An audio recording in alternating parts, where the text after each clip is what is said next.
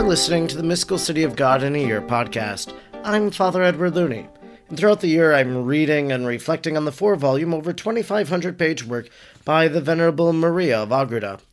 If you would like to discuss today's readings, head on over to Facebook and find the Mystical City of God in a Year podcast group, and there you'll be able to share your own thoughts and insights with others who are listening and following along. Let us now thank God for the life of Venerable Maria of Agreda.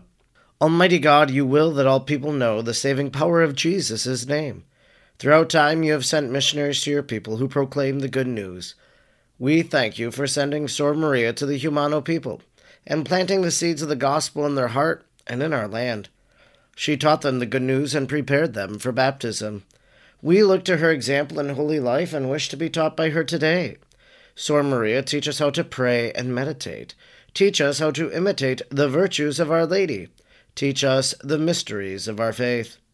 Almighty God, stir aflame in our hearts the same missionary fervor of Sor Maria, so we may be as emboldened as she was to proclaim the gospel of our Lord Jesus Christ, who lives and reigns with you in the unity of the Holy Spirit, God, for ever and ever. Amen. Today is day number 280. We are reading from Volume 4, Book 7, Chapter 2, paragraphs 18 to 25. 18. The evangelist proceeds, And I, John, saw the holy city, the new Jerusalem, coming down out of heaven from God, prepared as a bride adorned for her husband. I, an unworthy apostle of Jesus Christ, am the one to whom this hidden sacrament was revealed, in order that it might become known to the world and I saw the mother of the incarnate Word, the true mystical city of Jerusalem, the vision of peace, descending from the throne of God Himself to the earth. And I saw her clothed, as it were, with the divinity, and adorned with a new participation in God's attributes. His wisdom, power, holiness, immutability, and amiability, and resembling his Son in her actions and behavior. She came as an instrument of his omnipotence, and taking the place of God by a new participation.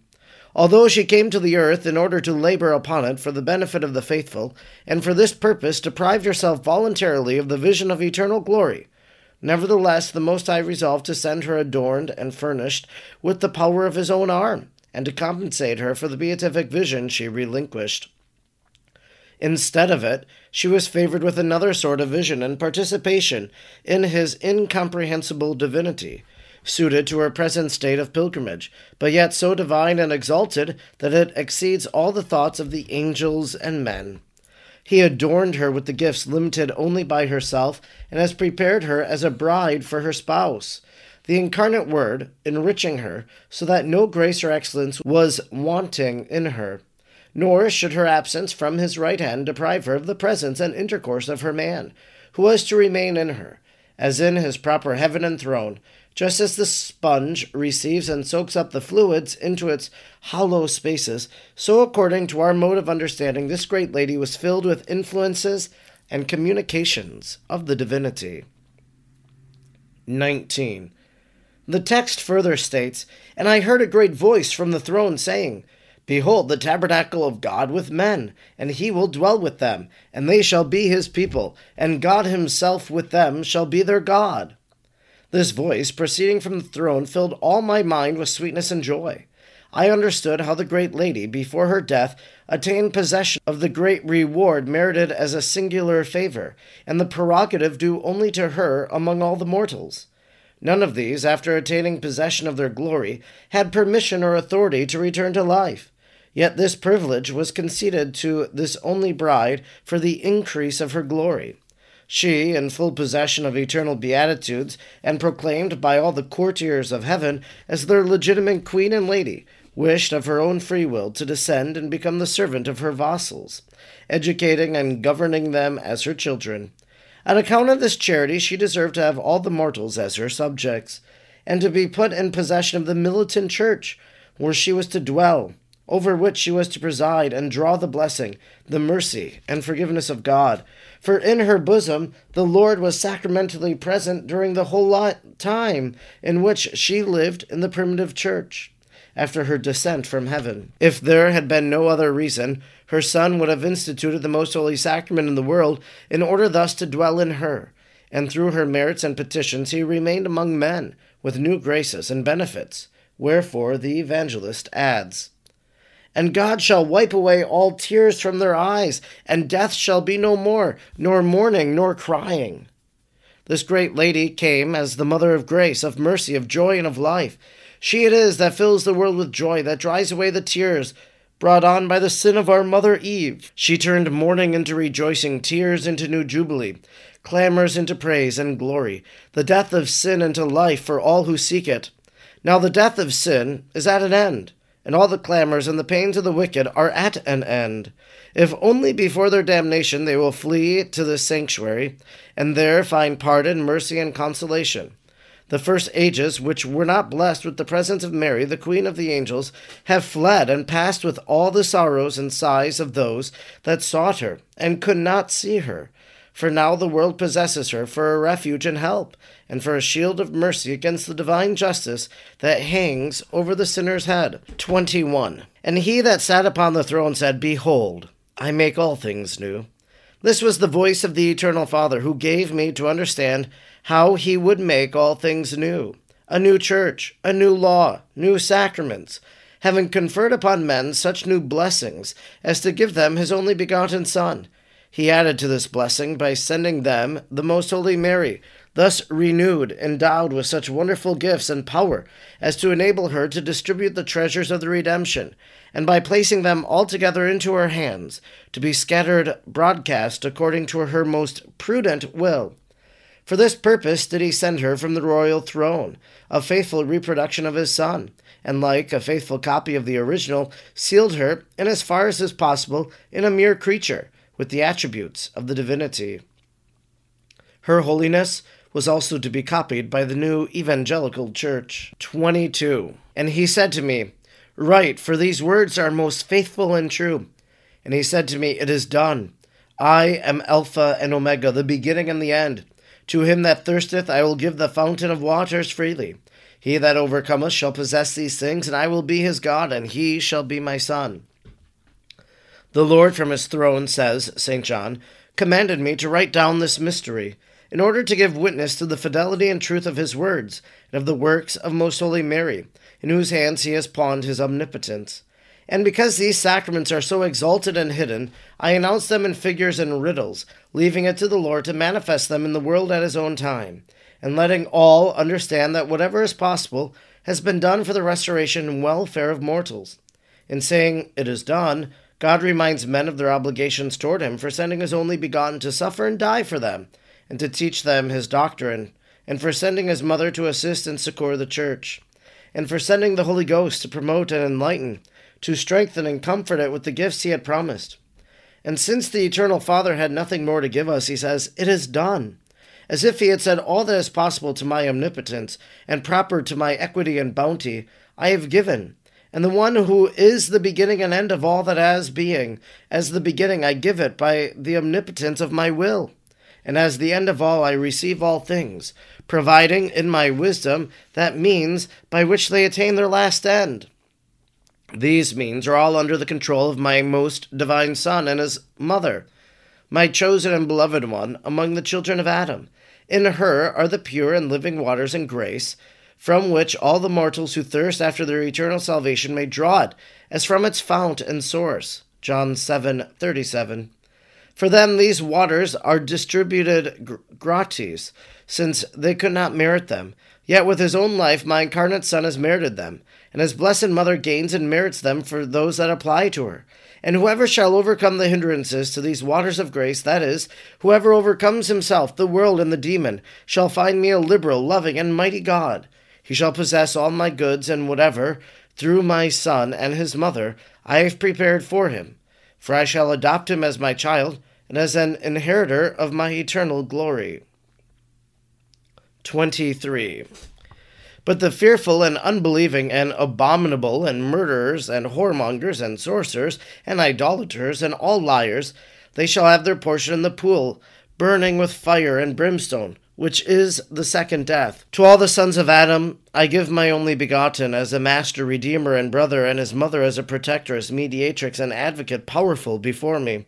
And as such, I send her again into the world, that all may understand how much I wish them to avail themselves of her protection. But those that do not overcome the repugnance of their flesh to suffering, or do not believe my testimonies and wonders wrought in their behalf, or those witnessed by my holy scripture, and those who, having believed, have entangled themselves in the base impurities of carnal delights, the sorcerers, idolaters, who forsake my true power and divinity, following the demon, all those that work deceit and malice shall have no other inheritance than what they thus choose for themselves.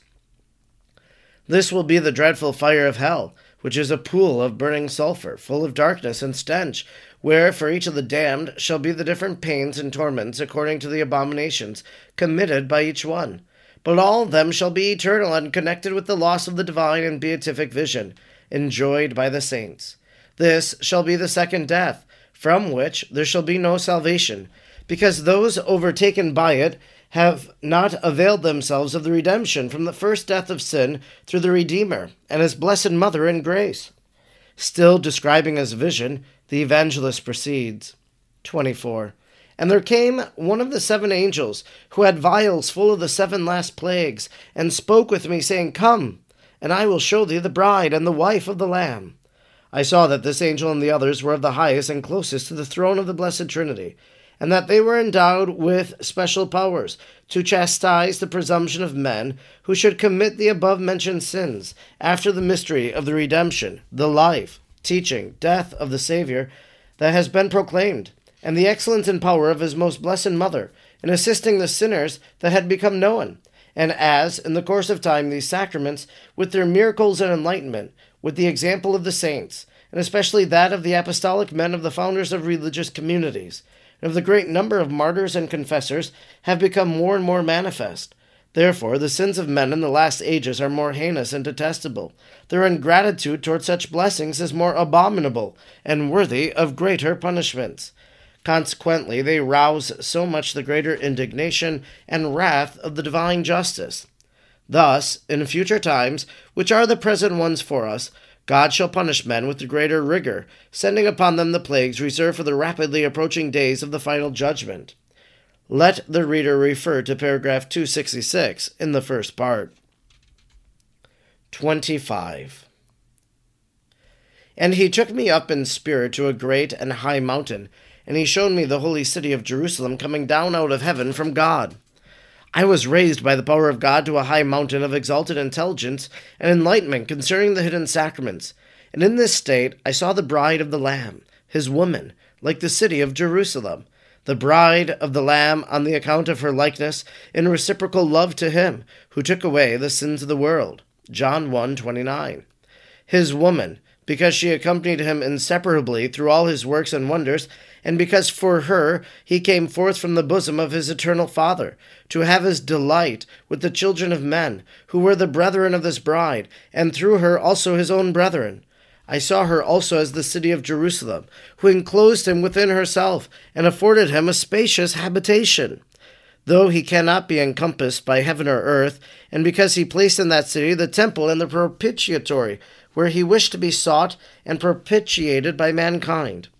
And although on earth she humiliated and prostrated herself beneath the feet of all, as if she had been the least of creatures, I saw her raised on high to the throne and the right hand of her only begotten, whence she again descended prosperous and bountiful, to enrich the faithful children of the church. This concludes our reading today for day number 280. We have been reading from volume 4, book 7, chapter 2, paragraphs 18 to 25. We continue this reading today about Revelation 21, and we will continue to hear about this tomorrow and the next day in our daily readings. Today we heard, I saw the mother of the incarnate word, the true mystical city of Jerusalem.